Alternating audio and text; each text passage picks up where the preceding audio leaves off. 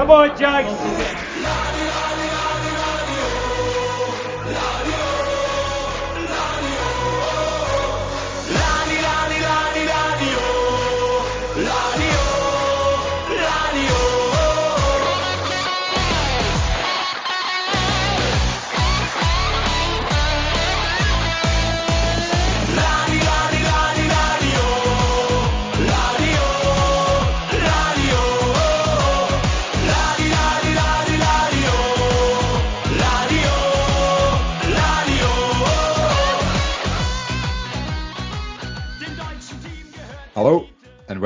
To Draw, Lose or Draw, a weekly podcast covering all things Partick Thistle. Joining me this week to look back on a couple of heavy defeats are James Kearney. James, how are you? Um, a little bit demoralised, but here, I suppose. David Forrest's here. David, how are you?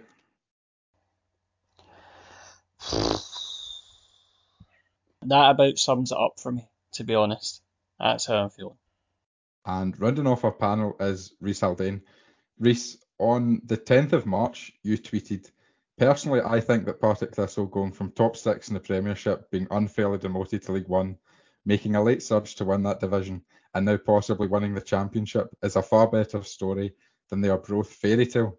Um, do you have anything else to add, and how are you?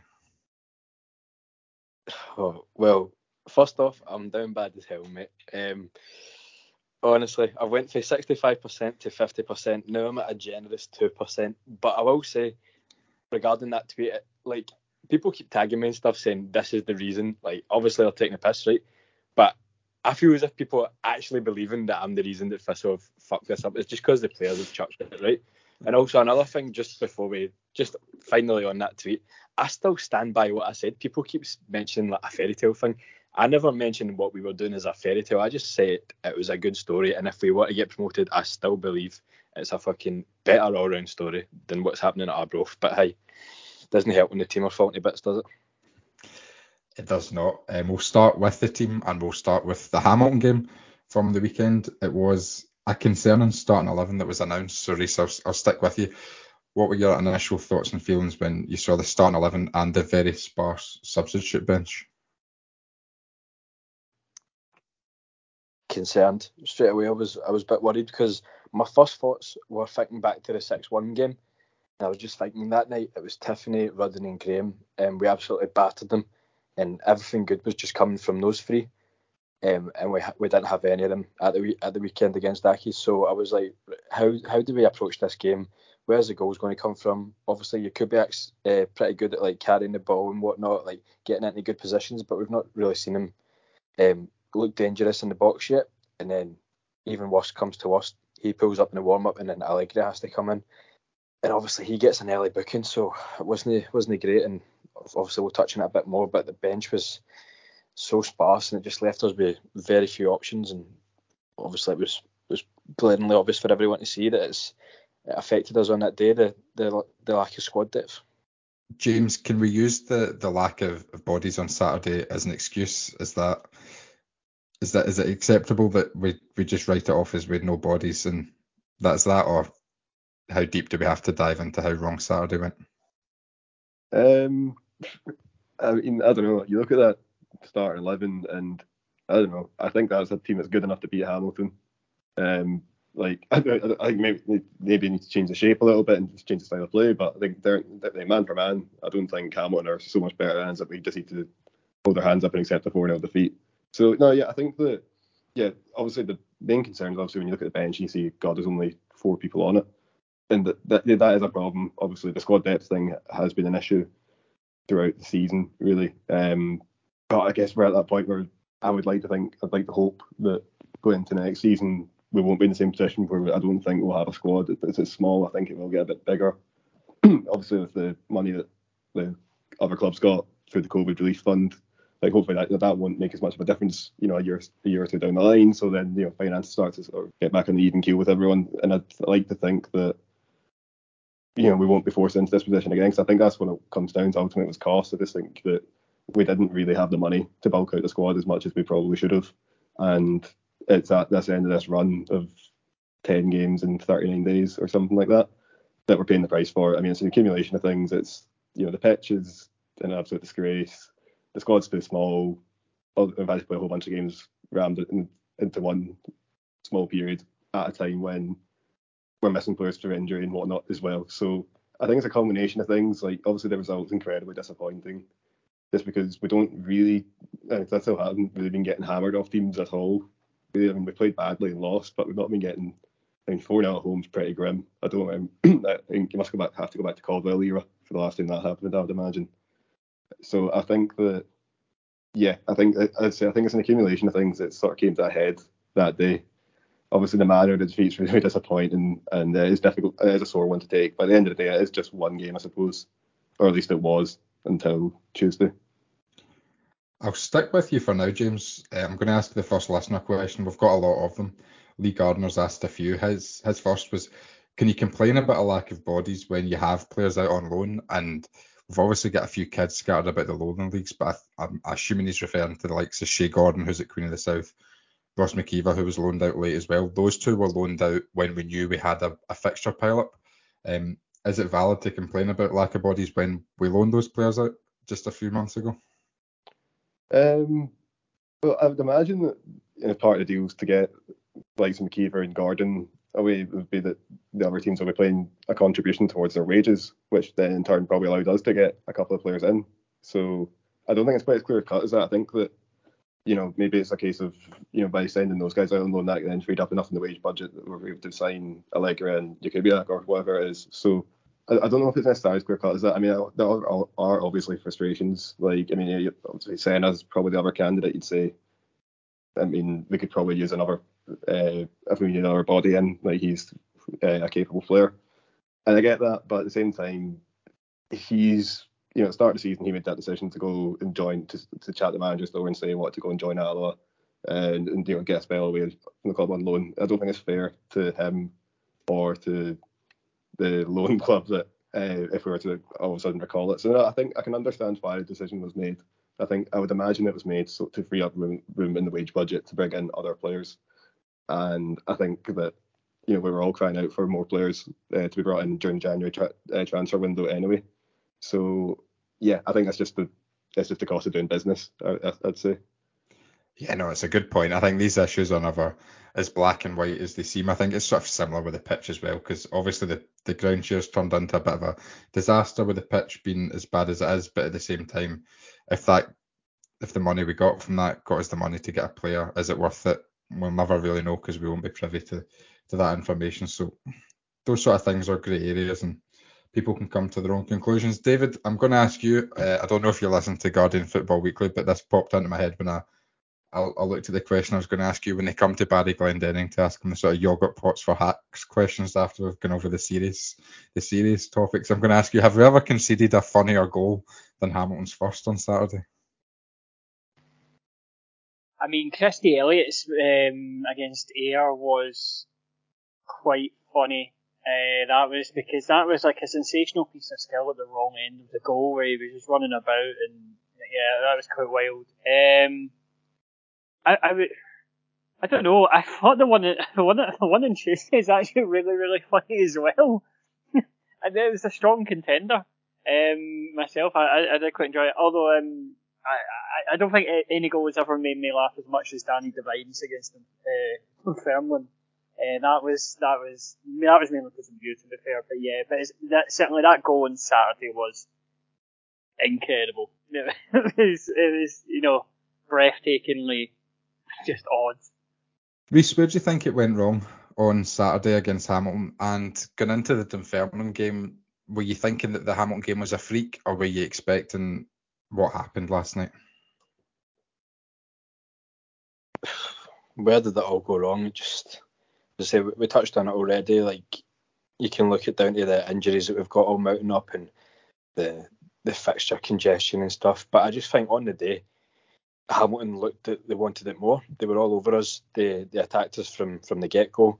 And it just it didn't look like we went into the game with any sort of plan or any sort of belief in getting it from the game. Like we're no Graham, no Tiffoney, And of course, um, with Rudden being away, like we sort of lack any sort of creativity, and you're just kind of relying on like a, a shot at goal from like a Ross Docherty or something, which obviously happened on Tuesday night to maybe open the scoring. But yeah, and then obviously the mistake from Sneddon kills you, heads drop a bit, and then they go right on half time and it just pretty much seals our fate. Of course, you go out with the second half with all the intents and purposes to get another goal and get get yourself back in the game, but just mistake after mistake, unforced errors. It's just it, it was an embarrassing performance um, all round, and it, it was one of those ones. Right, put that behind you, leave it in the past, move on now. But um, I said to you guys on the day on yesterday, the day of the game, I said I'm not looking forward to this one but I can't see us getting a result tonight. And I was spot on, man. Like I said, I turned to my mates when we went one 0 up, and I was like, "This is going to be like Morton again. We need to get a second goal and build on it." It's like free cone goal from Mayo again. I don't, I, you can't blame Mayo for that. It's a ball into the box, and he sliced it over Sneddon. The, the things happen. He's been he's been great all season. But then the goals to come from that, we just both our fullbacks, McKenna and Foster, they were bullied on Tuesday night. And the defending was just embarrassing. I know, like the second goal, the the head on the box, I know it was Tifty's man. He just wasn't tracking him. Like they didn't look confident at all. People didn't want to. It looks like there's no no confidence in each other. They don't want to pass about each other. They don't want to try things. They were playing it too safe and then making countless mistakes in their own half. And at the end of the day, we're coming. Like I think that's the first time this season that we've probably lost three in the trot. And you look at all the teams around about us, the Inverness, Raith Rovers, they went three months without a win. Um, I think they went runs of like 11 games, 11 game winless runs. And now it's our turn. We're going on a bad run of form at possibly the worst time possible. And it's an absolute capitulation. But we can only hope and pray that we manage to turn this round and actually keep ourselves in the playoff positions now. James, were you feeling as pessimistic as Reese before yesterday evening's kick-off in Dunfermline? When you saw the starting eleven, you know Tiffoney was back in, the bench was a bit more populated. Were you upbeat, or were you still fearing the worst? No, I, I was probably feeling quite positive to be honest. Um, I was sort of hoping that yeah, it'd be the Hamilton game would have been just a, a bad day at the office, sort of draw a line under it and try and move on. And then obviously when Docherty scores after five minutes, you thought, all right, here we go. Um, I think I having Bryson Murray back in the squad was good. Obviously Tiffany back's huge, and the fact that we're playing away from home, I was like, right, you know, I think we've probably got a better chance to play there because, yeah, just obviously the surface is better. I think, and the, the players, I think McCall said a lot, is that the players we've got can actually play football, and you know that's why that, that squad's been assembled. So uh, I did fancy our chances by about 15 minutes or so. I think I'd given up. um, it just yeah, I think Dunfermline were just better. They just had the run of us completely again, there's that sort of listlessness to it, a real passivity, I think, you know, where we just sort of let football happen to us. I think the, the worrying thing from both the Dunfermline game and the Accies game would be that just the, and to an extent, the Morton game as well, actually, it was like just the, the sheer lack of any creative threat. It just didn't seem like we knew what to do at any point or how to go about winning the game. And I that's now two, three games in a row now where that's happened, and that's got to be a concern. I, would like to think this is a little blip, and then hopefully when we get more players back, I think you know Brian Graham in particular, I'd like to think that. Like I still think we will finish in the playoffs. I, I don't. I'm not quite um, that despondent yet, but it's clear that we're going to change quite a lot because I don't see how we can play the same way at Firhill that we do away from home. And I don't know, like if we can does that mean that we we just we play we go move to hoofball and just stick with that and just go with that for the end of the season, or do we try and play a different way away than we do from home? Because and that that, that seems like a big ask to me personally, and so yeah, I I think that the quality of football on offer the rest of the season. I wouldn't be surprised if it takes a bit of a dip to on. So I wouldn't be surprised if we start to it. That's, that's certainly the, the impression you got watching McCall's post match stuff after the Accies game. And I think that as a result, I think that you know that's something we're going to have to sort of brace ourselves for. To be honest, I don't think I'd be too against that. Um, McCall hinted, well, he did more than hinted. He basically explicitly said in his, his the free to view interview post Hamilton that his instructions were ignored. He told the players, "Don't be passing about. You can't play football in that park." And I've sort of no, I noticed. I think I said it a week or two ago. When we go long ball, when we play long balls up to Graham when he was fit or to Jakubiak, the rest of the team almost looks embarrassed to play long ball and we're not supporting the, the striker when we do it. And if, if that's the route we're going to go down for the rest of the season, we've got to commit to it. If we're playing long balls to a focal point, we've got to get midfield runners running beyond strikers, wide players coming in to support. If we're playing for set pieces, getting big men into the box for long throws, free kicks, we've got to properly commit to it. It's it's no good if you're just going to play a long ball and then the rest of the team's a bit like, oh, ah, ah, this isn't really what I fancy. David James mentioned there the, the lack of attacking threat, which I think was really highlighted in the second half, especially last night. But during that second half, I think Mark posted in the chat how wild it is that we're still the league's top goal scorers, albeit we haven't won by more than one goal since the Ayr United 4 0 win down at Somerset Park. Where do you see attacking threat coming from for Thistle in our last six games?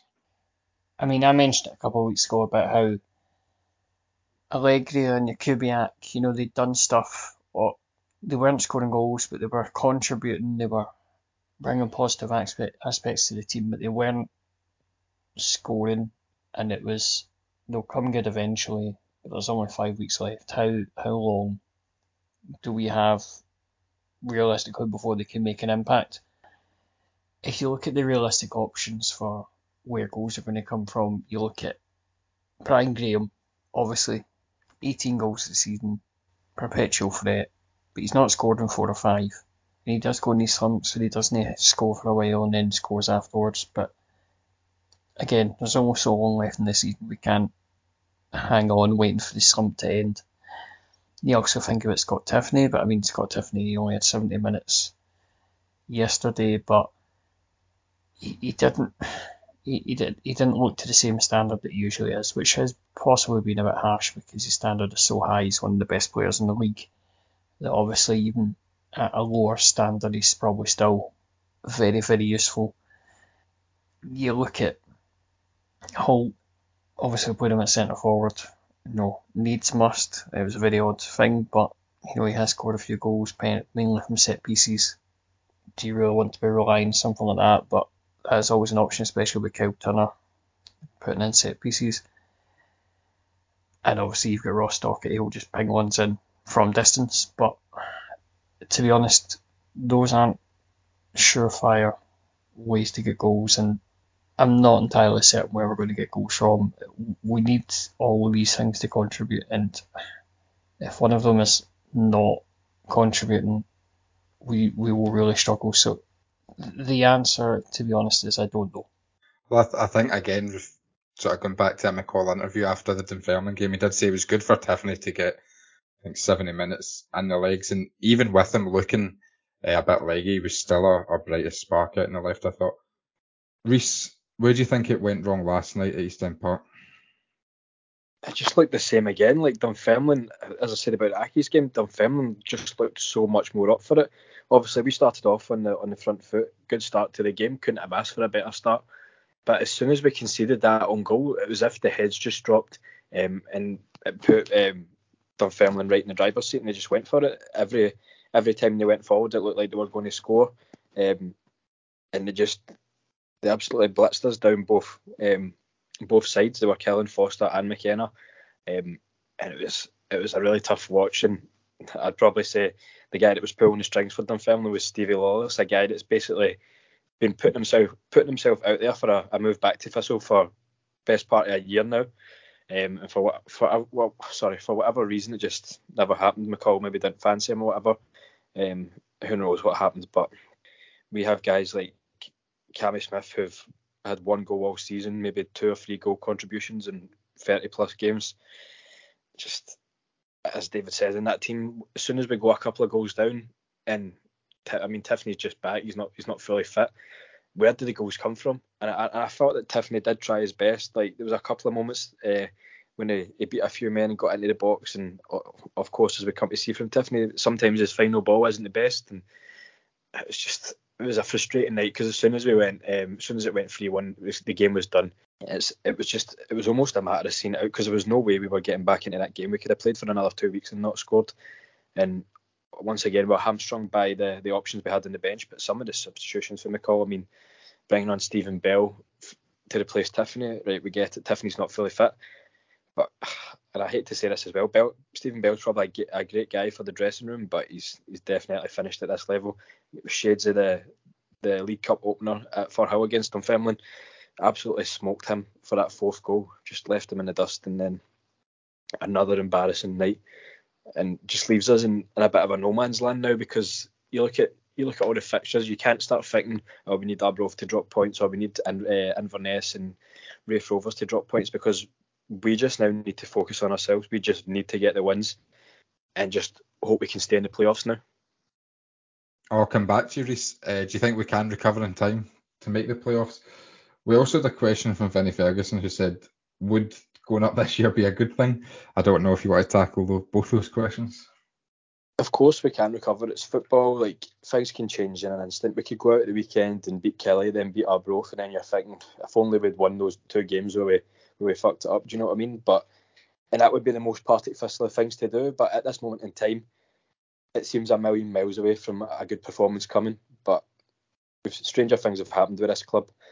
In terms of if we do manage to to stumble our way into the Premier League, then of course you would take it. At the end of the day, that's what you play football for to to win leagues to to get promotion.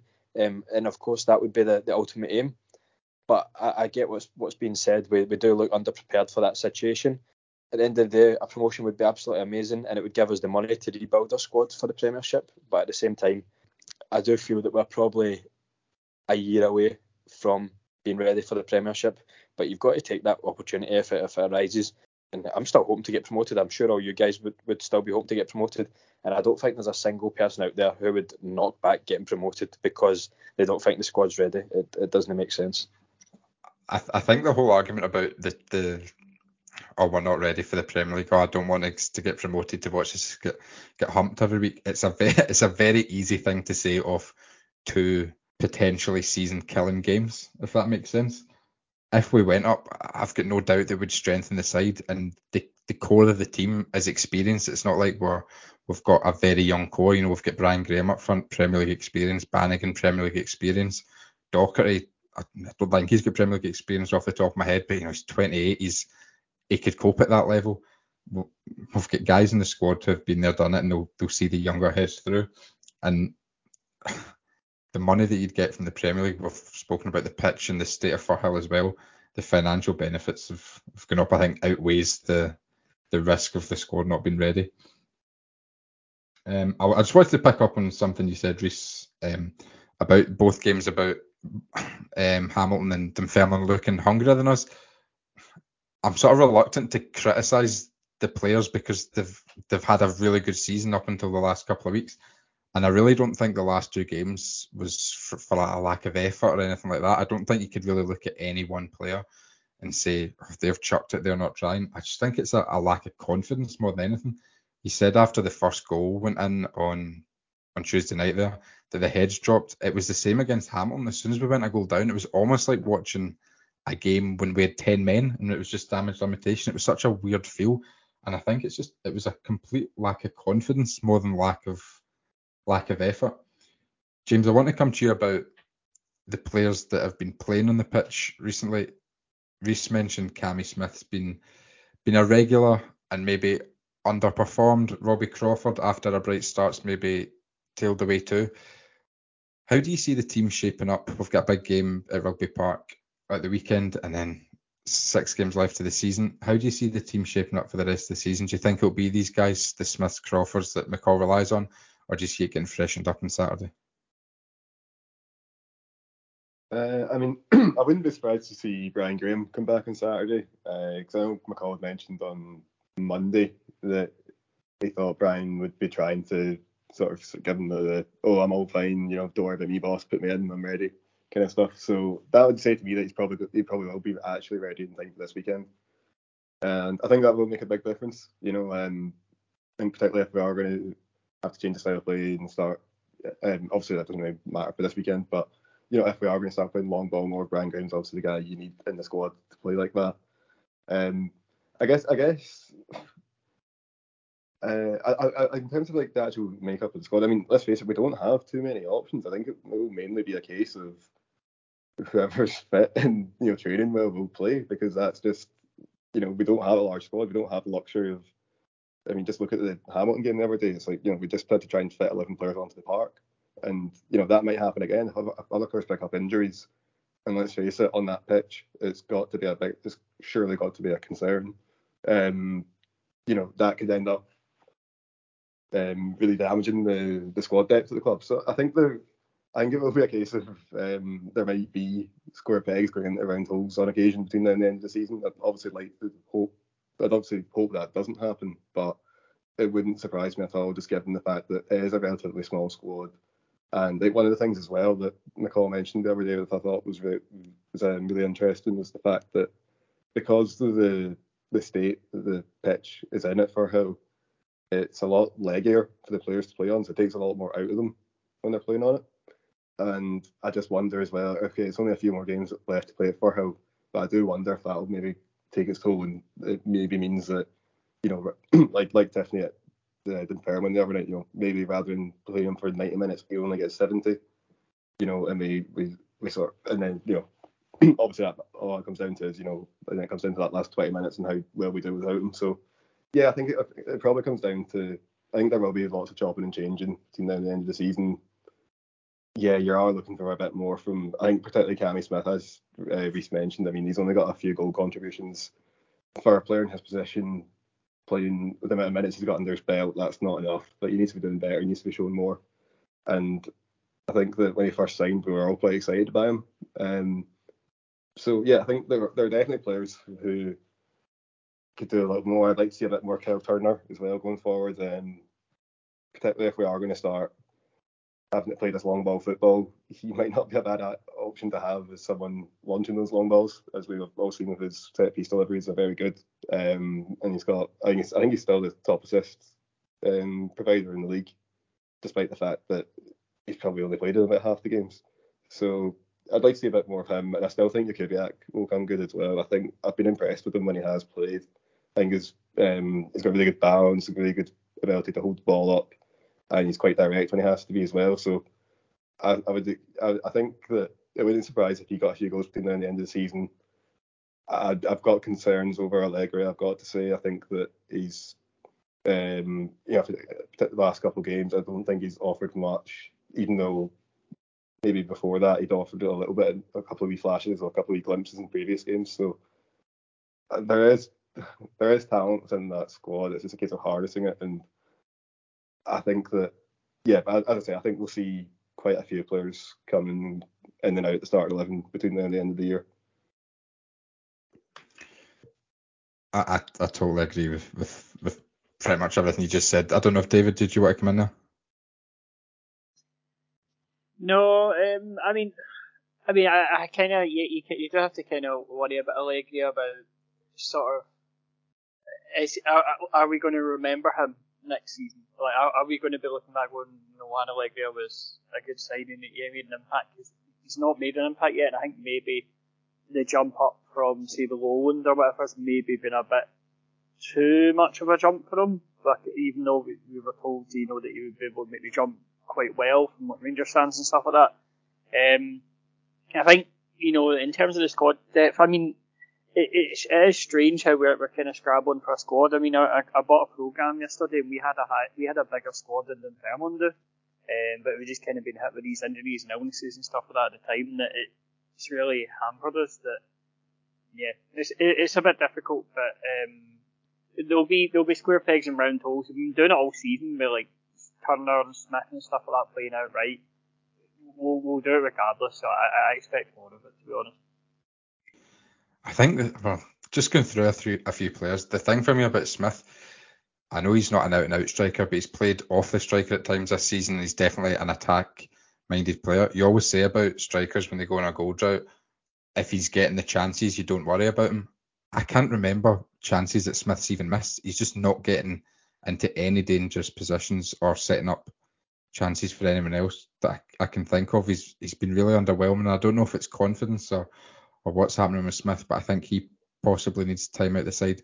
Crawford, I feel a bit more sorry for because I think he's been sort of shoehorned in to different positions and he's not really had a run in the middle of the pitch. I mean, Crawford plays well. I think he, he he's he's a really good handy player. But when when Bannigan and Docherty are below their standards, I think they still have something to offer the team. When Crawford is below his standards because he's not in the his natural position, I think it's almost an, an empty jersey. And again, I, I, it's probably harsh saying that because he's not playing in his natural position. As James said, I'd like to see Kyle Turner in because at the moment set pieces look like our biggest threat. You know, Kevin Holt scored a few goals recently, and Turner's uh, the top assist provider in our squad. So I'd like to see him play because similar to, to Bannigan and Docherty, even when Turner's below par, he's still got that threat from set pieces. David, how is your morale ahead of Saturday's trip to Rugby Park? Oh Jesus! Um, I mean, the last three games have really dented our confidence. You've seen it with Sneddon at Morton, the way he fell into the goal. You've seen the meme of him in the goal. Um, absolutely broke them. Um, and we've really not bounced back from that at all against Hamilton or Dunfermline. We are really low in confidence. We've players who have been really solid for us defensively all season, you know, breaking clean sheet records. Um, you know, on a par with Man City until about two weeks ago. You're seeing players who've scored goals previously and are not scoring them in the moment, and it's it's difficult. It's one of those ones where we're at a low ebb and we're playing Kilmarnock, are going for the title. It would be very thistle of us to be the kingmakers and beat them in our growth and then lose to Ayr or whoever. But um, yeah, I think it's it's one of those things where we need someone to break the streak and snap us out of it. Hopefully, a game against Kilmarnock where we beat them, that would that would be such a boon. That you, you kind of just have to live in hope, don't you? Earlier this week, I caught up with Rhys Jenkins to take a tactical look at where it's all gone wrong in recent weeks. We're gonna play football.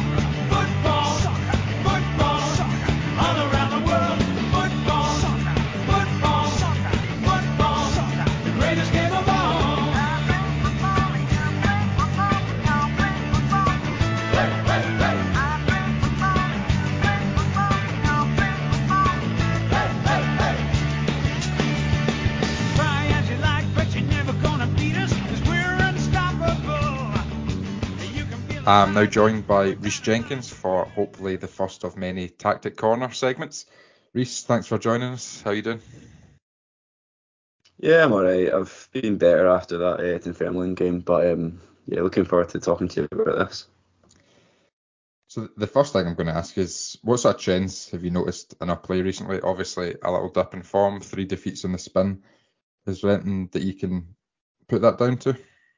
Uh, I don't know if I don't know if I can put it down to like tactical trends or anything because I think there's probably a, a lot of factors in terms of like kind of there's some fixture congestion. There's been um, availability problems with the players like like our squad in the last two games has been pretty pretty weak and bit hampered by that. But um, I've noticed a couple of things that have been sort of maybe different. Like I think we, we all saw that um, the kind of four three one two sort of the sort of diamond we were playing with the the, the two strikers and the, the one behind who was almost like a sort of a winger, but like they would drop didn't get we saw Conor Murray doing it and it was sort of drifting out to the left and out to the right. That's that's something I noticed that was changed because beforehand we were kind of quite wedded to the four four two and occasionally maybe like a like a four two three one or something like that. And I I don't mind that. I think it's something McCall's quite keen on. Um, like in his kind of ideal uh, kind of t- ideal setup. But um, I think uh, I still think it suits our kind of fullbacks that we've got at the moment, and that's something that will probably I'll probably kind of be mentioning quite a lot here, and it might sound like a bit of a broken record, but I think um, for something like that to work, we need kind of you need our fullbacks to be really getting on and offering the width there, and uh, that's something that I think's been lacking a little bit. Another thing I know I've noticed recently, not so much like a, a tactic, but maybe like a individual players, I've noticed that Docherty's kind of become the one to to drop deep and uh, kind of help it and build up a bit more. I think beforehand you'd maybe see uh, Bannigan and Docherty both kind of trying their hand at it, but I think recently I've noticed Bannigan been pushing up the pitch a lot more, um, trying to get involved in like the kind of the final ball and stuff like that, and kind of getting right up and down, whereas Docherty's been a bit more kind of helping out in the first phase. Something else we've we've noticed has been Kevin Holt. I think he's been playing he's been kind of playing more of a centre back role recently, and that's something I'm really keen on. Uh, I don't know if you if you agree with me, Matt, but I think I really I really like him there because his threat in the bo- in both boxes is, is unmatched in the squad, unmatched in the league maybe. And um, I think it makes the most of that. It also kind of minimises his weakness when he's out in the left. He's maybe not the most attacking, but uh, he does still get up, up to kind of help out and put balls in. But he's not like it's not really what he's natural at. Like we signed him from Cyprus, and he was he'd been playing all season before that as a left centre back and a back three. And I think that kind of position, left centre back, in a three or a two is is what he's, he's suited best to, or like or a left back where he's not expected to get forward at all. I think he's he's fine there as well. Um, is that something you'd agree with, Matt? I think it is definitely I think we should always have Kevin Holt on the pitch just because of his, his aerial threat in both boxes, as you say. It's actually really surprised me what a threat he's been this season. And I think Tiffoney's injury in, in the last few weeks has really highlighted a problem that we've we've spoken about all season, but it's sort of gone under the radar as the attacking threat from fullbacks. And as you say, Holt's not amazing out there, but if he was playing left back and we had a really attack minded right back, I think it could work. But um, as you say, I think we'll go on to talk about the fullbacks a bit more in depth later on. I wanted to ask you, what do you think we're doing differently now from the first half of the season? And I'll combine this with the, the next question. How big an effect has Rudden had leaving us? Because we were pretty glued to the 4 4 2 for the first half of the season with Rudden and Graham up front.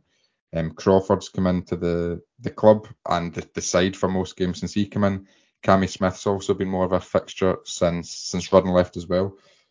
Has there been any notable contrasts in tactics and style of play from, we'll, say, post and pre-Rudden? Uh, so I'll start with Rudden. When we lost him, I was obviously a bit gutted, but I thought that we should have been able to replace. It's not replace him exactly, but I thought I thought that we should have been able to make up for that in different ways and maybe play more of a kind of midfield heavy system where we go Rud, uh, Graham up front and maybe go for like a 4-3-3 or a 4-2-3-1 and kind of pack the midfield a bit because I think that would have given us a bit more control in games. We've not really seen hmm. that. Like we've we have the 4-3-1-2, the kind of diamond that that does that a little bit, but I think we we kind of lack in other ways. So I hmm. think what we've lost with Rudden is the kind of well the hard work. Like he's a very hard worker, so that's like the kind of the pressing side, out of possession side of the game. We've lost a little bit there, and then I think aerially, like the threat he offers, like we, we quite often revert to the sort of long balls and fighting for second balls, and I think he was really a, an asset in that kind of side of the game, and not just that, but you'd, you'd run the channels and things like that, and he was he was generally putting a lot of work in every game. I think this is something we've we've lacked, and we've replaced him with Alegria and Jakubiak. And Jakubiak has actually impressed me quite a lot, but he's a totally different player, so it's, it's not a like for like in the slightest.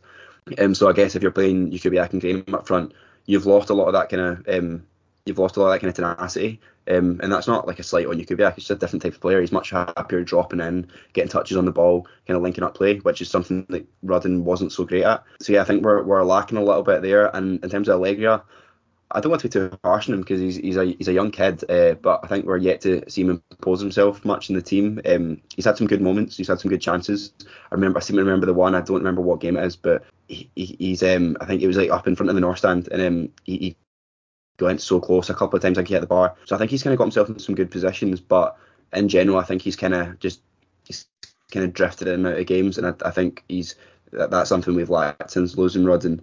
And yeah, in terms of actually the team overall, I think we've maybe started to like I think have you seen that in the Jags interviews, um Archie and McCall and stuff have kind of been referring to this as like playing football and whether they want that or not. And I think maybe with the lack of kind of presence up there, we've kind of gone been times we've tried to play it from the back a little bit more. But that doesn't seem to be something the manager's actually that keen on because uh, with the, the state of the pitch and such. So I don't know. I think um I think when we do play out, we've we've seen it. I don't I don't think we don't seem to have a whole lot of structure there. Like it's we've I've seen I've seen notes quite a few times where we've been playing out from the back and you maybe have Mayo on the ball or something uh, playing out to the fullbacks and we just it doesn't seem natural to us. I think there's something we need to work on going into next season. But like, we kind of struggle to really like play through the midfield. We'll play out from the back and um, you'll often find that we have I've, I've said mentioned this before, but we might have they get everyone on the last line of defence and it's almost like I would put it from the back, then we're going to kind of go long and um, that's something I think we should just work on uh, kind of tactically. But um, is there anything you've noticed Matt, about uh, the kind of post Rudden? No, I agree with that. I've said in the group chat that we're in a few times that we look like sometimes we want to play long ball, but we're almost too embarrassed to do it. So we, we play long ball, but then we don't throw midfielders and wide players up to support um, the strikers that the long balls are going up to. So I, I agree. This sort of, we're maybe sort of caught in between styles without Rudden. I wanted to come back to and just ask a question. It's obvious. It's obvious. I think most people, when you look at the the stats for Rudden, that we're obviously missing his goals, but defensively as well. You mentioned his pressing. Do you think that's maybe contributed to? I'm not saying all the goals, but like just how the confidence in the defence has maybe dropped in recent weeks. As just can you pinpoint maybe it's to do with the lack of Rudden's pressing up there, or is the midfield and defence a bit more exposed because we don't have such an energetic presser from the front? Do you think that's a factor, or is that looking into it a bit too much? Something I hadn't totally considered, but uh, I can kind of I can kind of see why that might be the case. Because if you're if you're being played if the kind of the first line of your press is being played through more easily, then you're just inviting more pressure onto you because it's it's it's easier for for the opposition to get out and kind of establish themselves like any kind of control in the game. So I think that's something that could be the case. Um, it's not one that I've ex- exactly noticed, but now you say it, I can kind of I can kind of see see why that might might happen. And I do think, yeah, as I was saying, I think that, there is a there is we have we have kind of lost lost um, some sort of tenacity up there uh, without without Rudden. Yeah, absolutely. I think it's been a big loss. Anyway, we spoke about the fullback, so I'm going to ask you. I think we all think we're probably going to add at least one or two fullbacks in the summer. But do you think there's a, a fix for this in the last six games and possibly beyond into playoffs? Is there any options we can go to or any change of shapes we can go to to get a bit more from fullback positions? I've I've said it a few times in terms of uh, like what I'd like to see, and I think that there's there's definitely a shout for a back three being used because we saw it um we saw it against uh, uh, Hamilton the weekend when we were down. Like, I mean, it wasn't a great showing of it because we were we were the team they chucked it, but we went to a back three the back because I think it, what it does is it forces the fullbacks and well, into wingbacks, and they have to get up and down and they have to hold that width. Whereas when they're fullbacks, it can be quite easy for them to sort of hide and, and hold back and kind of be a bit conservative. Um, and I think that is something I wouldn't mind. My main problem here is I think we're sorted on the left hand side because we've got Holt playing left centre back and we've got we can play Hendry uh, left wing back, and um, they can kind of they can kind of uh, dovetail quite nicely because I think you've got you've got Holt who can sometimes kind of push on, and then you've got Hendry who can kind of drop in and cover. And then on the right, we've got McKenna who's playing right back, and I'm not too sure how I feel about having McKenna right wing back. That's where the kind of the sort of unknowns go in, and I I'd kind of suggested we could maybe just try and sort of shoehorn a midfielder in there. Like you've seen it, yeah, I've seen it plenty of times. Like I think someone like Crawford with lots of energy, and he's not exactly tied down a starting spot in our midfield. Maybe just in the run in, that could be something he could offer us. Is just like up and down on the right hand side, just as as that wing back. It might not be perfect, but it's something I have kind of considered. Um, so in that you could maybe go for like a sort of three five two or a three four three. For us, possibly suits us the three four three better because Tiffoney can maybe be that kind of playing in the sort of in between space between the wing backs and the striker. But yeah, I think we've got options there. That's that's my kind of main uh, main thought when it comes to alternative sort of setups. But um, yeah, it, it's it's I sound like a broken record, but it comes down to a, a width again. Like I think that's that's what that system would give us. Um, when we're going with this sort of the, the four at the back, especially when we're playing the kind of diamond, we just don't have any width structurally. Like there's no like you have players drifting out, but there's just there's not no one occupying those wide areas, and that makes it really hard to to kind of impose yourself in a game and sustain any sort of pressure. I totally agree. I think it's something we saw in post the January 2020 window when we went to a back three, and I think McCall played Shea Gordon at right wing back for a few games, and actually it worked okay. So I, I can see that happening. I can also see a change to a back three slash five for Saturday just just to tighten up, and maybe it will be Ricky Forster and Kier, or Kieran McKenna on the right, just to give that sort of defensive stability. But I think it's definitely something we we need to look at because we've spoken all season about especially down the right side, the sort of lack of creative width, and I think it's just been highlighted without Tiffoney in the side. Um, the last question I was going to ask you, Rhys, is what do we need to improve for next season? Um, assuming we're still in the championship, uh, are there any specific targets you've got in mind? Any positions you'd like to see strengthened? We've obviously spoken about fullback, but anything else? Yeah, so I don't have specific names yet, but um, I've got some kind of areas down there I think we should improve, and it's something I've actually been thinking in the close season kind of thing when we when the playoffs are done and we know exactly what our fate is. Because I mean, I'm, I'm assuming it's championship, but I mean you never know with the playoffs. But I think I might do something kind of go into a bit of depth and sort of identify where I think we need to improve, and then kind of go through the kind of data and the video and stuff and that and pick some targets. That's something I might try and do. But um, yeah, in terms of in terms of going into next season, I'd like to see us commit to something, whether that is like a style, whether that is um, sort of playing out from the back and really like going through the midfield and you know playing quote unquote nice football or whatever, or whether that is that he thinks that we suit going long ball and that's what we want to do. I think we should just commit to commit to kind of one of the two. So I think as you say, we've been kind of stuck between between the two. And then in terms of positions for that, if if we're going to stick with the back four next season, I mean, it's relevant for back four or back three, but I think fullbacks. I think we need a, a new set of fullbacks. To be honest, I think we need the easiest upgrade in our team right now. I think is is someone a, a natural right back that can get up and down and is a bit less cumbersome than McKenna. Um, so definitely someone there. In terms of left back, we've seen Holt playing left centre back, and McCall's all but confirmed that Holt next season will be a, a starting centre back. So that that basically means that we need a we need another left back, and I don't see Hendry staying on. I've I've been impressed with him at times, but he's not exactly set set the world alight. So I, I wouldn't be surprised if he moves on. Um, so yeah, basically starting fullbacks, and then we might end up needing three fullbacks. To be honest, it, it depends. It depends who stays and who goes. And then the other obvious one is on the right hand side. Uh, so the kind of like yeah, the kind of right winger. We haven't really had a mainstay there all season. We've seen Kyle Turner kind of out in the right a lot, but uh, he drifts inside quite a lot, and uh, without a kind of attacking right back, that maybe doesn't work so well. And I think he is more naturally a central player. Uh, so I'd say somewhere on the right. We've brought in McAllister, and we've got we've got guys like Murray who can play out there, but there's just no one's really staking a claim to that. So I think that's something we should we should definitely uh, uh, focus on.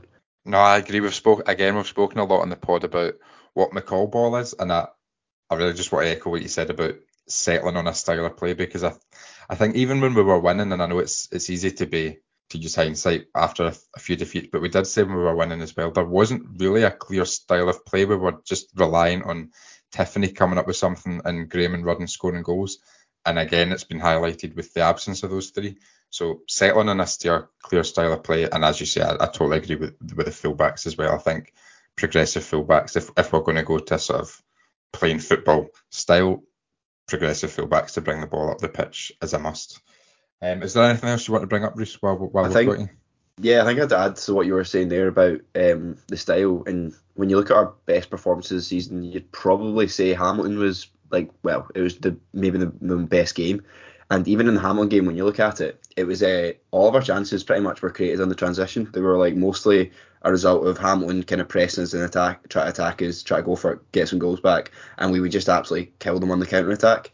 Um, and I think that kind of highlights that like it wasn't like the kind of settled possession that we were actually doing much in, uh, and that's is what we were saying here. Like like we we're good. We we've been quite good this season, especially earlier in the season, at, like punishing teams uh, on the break. But I don't think there's been many many times this season where we, we can say a team sat in against us and we've kind of unpicked them and we've we've uh, sort of like yeah we've unpicked that lock and just broke them down. So I think that's where these kind of players we're talking about, like fullbacks that can push up, stretch the stretch the game, um, and let the midfielders kind of kind of like yeah unpick that defence. That that's where we need to improve going into next season. Absolutely. Um, Rhys, we'll get you back on hopefully very soon to talk about the season as a whole and your in-depth transfer wish list for the summer. But um, take care of yourself and thanks for joining us. Thanks for having me.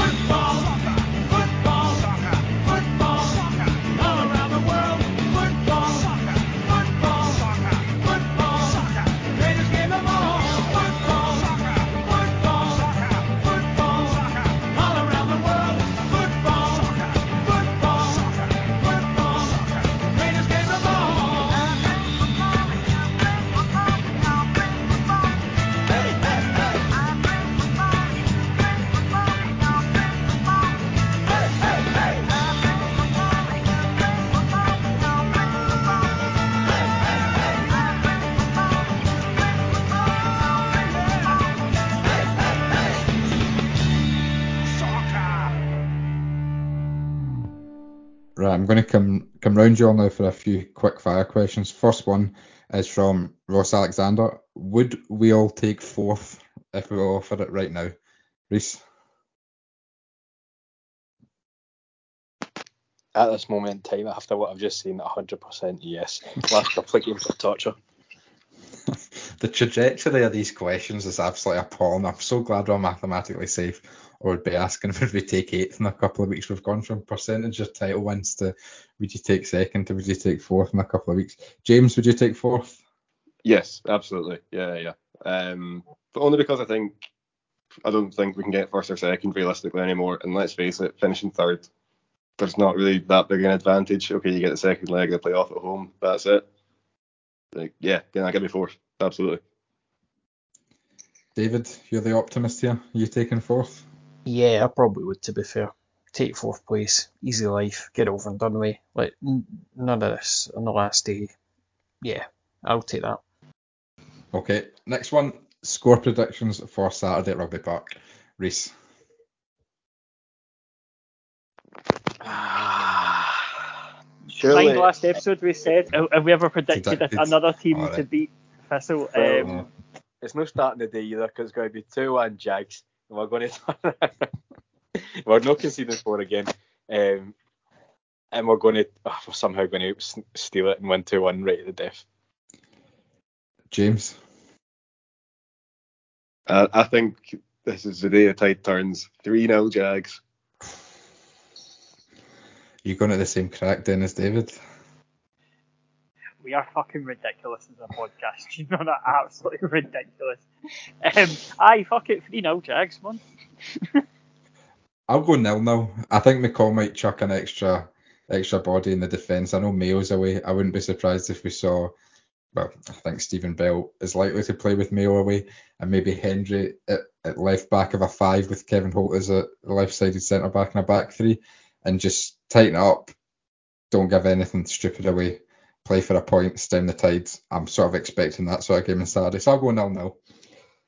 Um, next question, again from Ross Alexander. Um, what movie would you show the players to motivate them ahead of, of Saturday's game and the, the promotion running? Um, Rhys, I'll start with you on that one. Wow, man, what a question. Uh, in terms of like something that's actually going to go and motivate you, like maybe something like the Conor McGregor documentary. I don't know if you've ever seen that, but that stuff is inspiring, mate. Showing you him when he's getting his like universal credit or whatever it is over in Ireland, and then to being what it is now. That'll make you want to go up and start winning games. But um, I don't know, maybe paid in full or something. I don't know. James? Uh, I, what I would like to do is show them Moneyball, and then say to them that that's how they were all recruited, and just be like, no, you are winning team, you just don't realise, and just see what happens. Fair. David? Um, I've got two choices. Have you ever seen a Clockwork Orange? You know how like they um to open his eyes up and then like flash images at him to make him into this grizzled, violent being. I think we should do that. Alternatively, I remember I once went to the Banshee Labyrinth in Edinburgh and get quite drunk, and they were showing Rocky too, and it was me and like four other steaming people watching Rocky beat, uh, oh, is it Clubber Lang? Um, and we were all up like like like Hamilton six one basically. That was us, us steaming in the wee cinema and in the Banshee Labyrinth. So Rocky two, why not? Uh, hang on, I need to jump in there. That this is an absolute disgrace.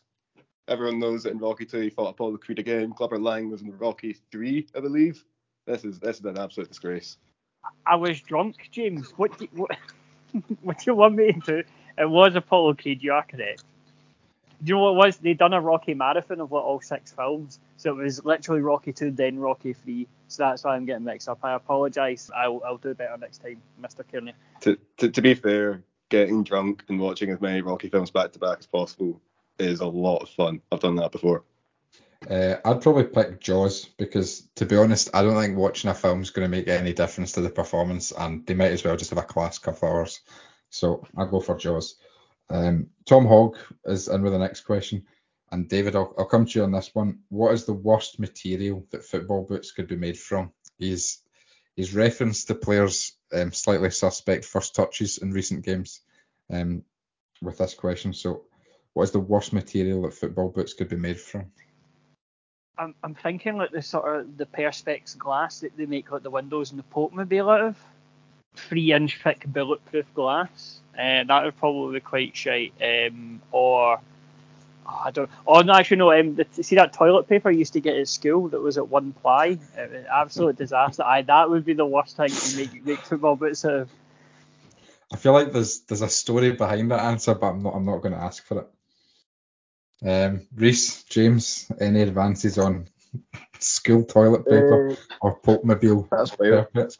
That's absolutely wild. That's wild from David. That shout. But um, I don't know. I think a few of the players had a I had the trumpet in a bit last night because it was shocking, wasn't it? Like every time I had the ball in the middle of the park, it was bouncing here, there, and everywhere, but never to a Thistle jersey. But I get that sorted, man. Trumpets taken out. James. Uh, I'll go for lead I think lead boots would make it really hard to play football. That would be heavy. You I'm could argue gonna- that some players last night were playing with lead boots. Way. Cough, Stephen Bell cough. I'm going to go poppadoms. I, uh, I like calling goalkeepers poppadom hands when they make a mistake. I think poppadom boots would be a disaster.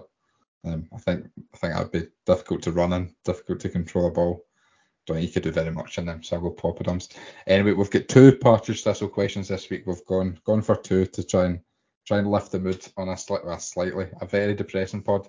So the first one is what trait do you share with Ian McCall? And I ask this because um, Jamie McDonald, who's absent this week, uh, reshared the video of Ian McCall getting a fright uh, after a loud explosion at Broadwood last season during his post-match interview, and I, could strongly relate to that. I, I get scared very easily if somebody just walks into the room that I'm not expecting. I, shiver, jump up, up out of my seat, and I also remember Ian McCall getting a fright at the the flag unfurling for the League One trophy on the opening day this season. So I'm going to ask you all, what trait do you think you share with Ian McCall? Anyone can come in on that. Uh, I'm a smoker. Does that count? We'll accept it. Come on. One thing I've noticed about McCall in interviews is that you know people always talk about how much of an affable chap he is, and he's always in the West End, and he'll meet people out and about, and always stop to say hello, and you know always get asked if he's got comps for tickets and stuff like that uh, for Thistle games and stuff like that. And I'm I'm a bit like that. I know friends from various different social circles who don't know each other, but I'll go into town and invariably be a massive pain in the arse if I'm ever in town with you because what will happen is that I'll go and I'll meet someone else who's not in our social circle and they'll say hello and then I'll get sidetracked for 10 minutes speaking to them and holding everybody up and stuff like that. And I get that regularly every time I go into town. I'll meet someone I know and I'm, I'm one of these people who always stops and says hello to people and, you know, makes the effort to acknowledge you. So, um, yeah, I feel that me and McCall share that, that trait. Are you pre-sailing comps for the, the Draw Lose or Draw live show at the Hydro in the summer? Open goal in the mud. Rhys, do you have anything in common with, with the gaffer? Not that I can say on air anyway. yeah, no, uh, uh, just love getting it round there, United. Aye, that's about it. That's fair. We'll take that. Right, Rhys, I'll stick. I'll stick with you for the next one then, because I think you're going to like this one. What footballing conspiracy do you believe in? We've obviously spoken in depth before on the pod about just general conspiracies, but what footballing conspiracies do you believe in? Wow, man. This is. You've actually caught me off guard because I seen that you asked this earlier on in the chat, and I meant to go and watch videos and I forgot to do it because there's a page on TikTok and it's solely for football conspiracies and it's absolutely brilliant. They play like pure scary music over the top of it, show you like, all the clips. Oh, I can't believe I've not I've not got one in my mind, but that's a brilliant question. Go to um, James and David first, and I'll be right back with you. right, James, in in one thousand words, what football conspiracy do you believe in? Uh, I'll go for doping at the highest levels of the sport. I think it's going on. I think it's rampant. I think it's everywhere. Uh, I've got absolutely no evidence to back this up. I should point out, I was given I'm a journalist, I should point out that yes, I'm just talking out my arse here. But Good. but let me present my case because think about it. You, you see doping scandals in basically every other sport. Football is by far the most lucrative one, and you're telling me that no. So the risk the risks are the same, that the rewards are much higher, and you're telling me that no one's done it. Come off it. There's only one. There's only one explanation. They're all in on it. Are you going to name any teams? Uh, Russia at the Euros in 2016. Oh no doubt, it's still That- on the roids. That was the one. Was it, who is it? Was the guy who was like 35 years old who ran like 75 yards and he like broke like the, the world sprint record and all, like, it was like unbelievable. I've never seen anyone run as fast in my life. And you're Yeah. like, come on, absolute ready, no Right. chance. Like, let me correct myself. Sorry, it was the World Cup in 2018. Sorry, because it's the World Cup in Russia. But yeah, they, they were on average running like eight kilometers more than any other team in the in the tournament, and there were a bunch of like it was a kind of aging squad of kind of jobbers. It was really weird.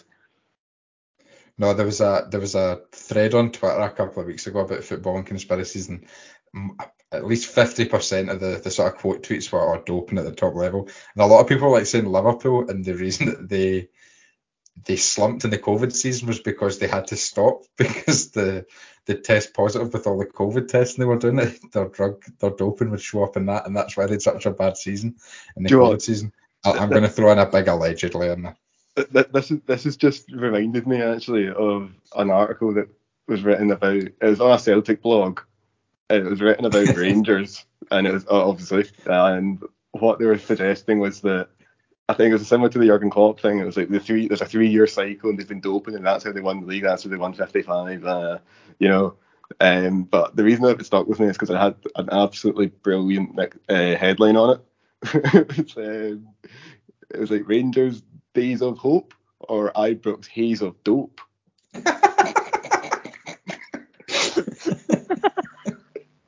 James Kearney, Herald Times. I wish I've never come up with anything that clever. Oh, that was brilliant. Do you write your own headlines, James? uh, sometimes yes, sometimes no. That's my He's uh, not the- jail free card. He's no the monkey. Just the good ones. Just the good ones. Aye, that- if it- see if you hate it. No, that was a sub. Uh, if, if you think that was a good one, aye, that was me. David, football conspiracies. I love, absolutely love um, Neymar's always being injured or suspended on his sister's birthday and his own birthday. I think he actually played this year on his sister's birthday, ruining it, but it was about seven or eight times where he would get suspended or injured or be unwell and then go to a birthday party on the other side of the world. We've all thrown a sickie for big important things and it's good to see him showing support for his family and always being there for them. Um, it reminds me of um, Jeff Hardy, uh, the wrestler. Whenever he was in TNA, they used to do a UK tour every year, but because Jeff Hardy's legally not allowed to visit the UK due to some drug charges before, so every year they'd have to write an even more stupid injury for him to absolve him of going to the UK. And I love that Neymar's been watching Jeff Hardy matches and thought, I'm, I'm going to do this myself. You simply have to respect it, to be honest. You know, a, a master in his craft. Rhys, have you have you caught up on your, your football conspiracies? What are you what are you buying into? So I went to try and find that uh, TikTok page because there is some absolute belters there. But for what I can see, they've removed all of this guy's videos, and he said they got banned. So that just says it all, doesn't it? These the, the fucking whoever's on him is on him, and he's been shut up. He's probably dead right now. But uh, going back, like, obviously this was before my time of remembering watching football. I was only born in 1999, but the 2002 World Cup with South Korea, that is definitely fixed. There's no way South Korea make it to the World Cup semi-finals in their home country. Or, but that was the most fraudulent thing you've ever seen. I've seen so many highlights of that, and I'm sure um, there was one game in particular against, I think it was Italy. Let me just double check. I think the the referee was wild. I've seen some wild decisions, and I'm sure that the referee from that game um, was later involved in a, a drug a drug cat. Sorry, I can't speak. A drug trafficking incident. But aye, that was that was wild. There's a couple of games in that World Cup. I think it was a Spain one as well, Spain had like three disallowed goals. But uh, I think quite a common one in that thread I was speaking about earlier was host nations of World Cups getting sort of favourable decisions and certain things overlooked, and that would certainly tie in with James's um, uh, unfounded allegations against the, the brave Russians at the. What are we going to get in World Cup. 2028 for the Euros? Scotland are going to be like, like taking HGH and like you know playing fucking uh, penguin enclaves from like the, the Atlantic Ocean to get a semi-final. I'll take it. I'll take anything at this point. But I'm I'm looking forward to seeing what daft um, things we get for Euro 2028. Anyone want to jump in with anything else, football or not related? I, I, I was just going to. Can I just can I just say one thing about like sort of the reaction after last night, just because. Oh, I it- go for it. Go for it. Oh right, because I, I was, um, I, I was, it was quite weird. Um, now obviously we shouldn't ever use the Jags fans, fuck the old firm group as a metric for common sense, right? It is a, a total cesspit, and it's full of quite wild opinions from time to time. But of course, I am a ghoul, and I, I love that. Um, I was looking at it yesterday, and Jesus Christ, our fan base have lost the plot um, after these two games. I know we were terrible, but you know what? If that, if we, if, if you switched the Hamilton game, the the Hamilton four 0 game for the other Hamilton game at Firhill, so you had a four 0 at the start of the season and a four 0 at the end of the season, it would be the same net result, and we wouldn't be, you know, calling this guy fallen and stuff like that. It is two bad results, and we've looked poor. But people have been like totally going. Speaking of conspiracies, people have been completely going, you know, about oh the the club is rotten from the top down. Oh, we need to get to the bottom. We need to tear the club apart and start again and all that. And I'm like, mate, we. I, I know it's like heavy embarrassing losing to Hamilton Accies, right? That's fair enough. But like people are absolutely going after nuts um, and just talking about how we need to get rid of McCall, we need to get rid of the board. All these players can go. They're no fit to wear a shirt. I'm like, fucking shut up. And like, yeah, yesterday the um, the like when we were in the we were in I was I was with Matt at the game sitting next to him, and you could hear booing, abuse, people just throwing awful stuff. In fact, you, you, you want to mention the, the one that you heard? No. No, right, that's fine. Um, some some quite wild and inc- funny um, stuff, but not stuff that like sane, rational adults should be saying, like in in the open. It is absolutely unbelievable how much half our hand, fan base heads have gone in the face of like two or three shite results. We're still in course for a playoff place, I bet people are acting like we're, go- we're going to be fucking liquidated in like two weeks. And it's just unbelievable. I know we've got a lot of Moonhowlers in our fan base. Hello, by the way, if you are listening. But um, I know we've got a really niche target audience. Please don't alienate half of them. but I mean, come on, Camden lads, right? No, I, I do agree. That- I think you know, uh, I've seen a lot of wild shouts about Firhill lately as well. I've seen people suggesting we should just abandon Firhill, let it rot, and park up somewhere else and start playing in public parks for, for the foreseeable because apparently Firhill's not good enough now and it's it's rotten to the core. The the stadium's falling apart at the seams, so aye, that's just sprung upon us as well.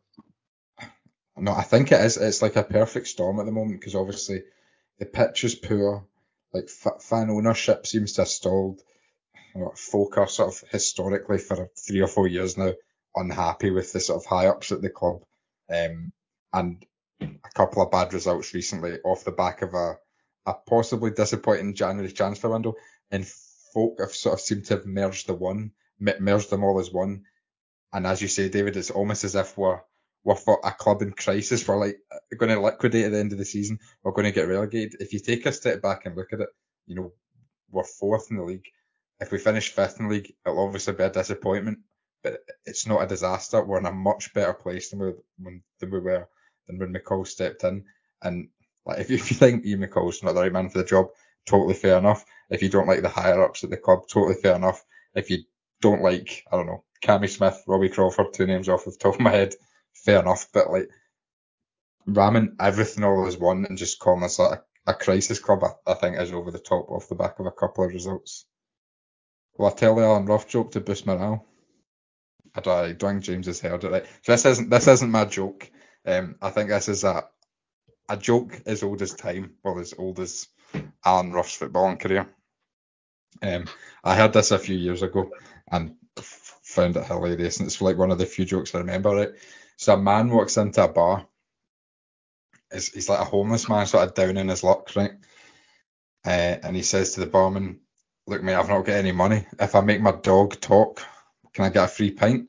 And the, the barman sort of eyes him up, looks down at the dog, looks back at the guy and goes, I go and then if you can make that dog talk, um, I'll give you a free pint.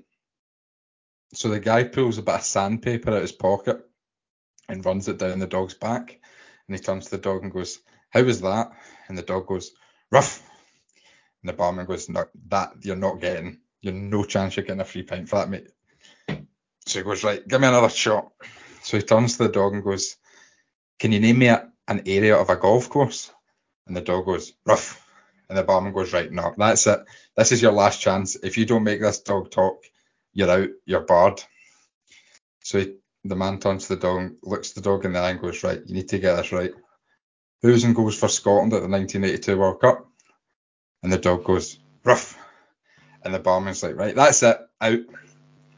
So the guy takes his dog, takes his wee backpack, he's out. It's a cold night, he's sitting on the curbside, looks at his dog, no food, no water. And the dog turns to the man and goes, was it Jim Leighton?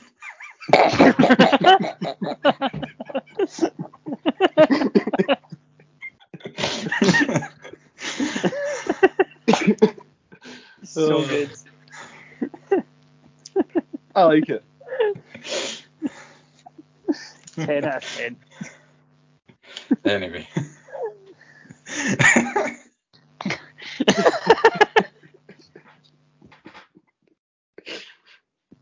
right, as always, thank you for joining us on Draw Lose or Draw. Thanks to David, Rhys, and James for joining me. We'll be back next week to look back on hopefully the end of a bad run at Rugby Park and our home game to Arbroath. In the meantime, stay safe.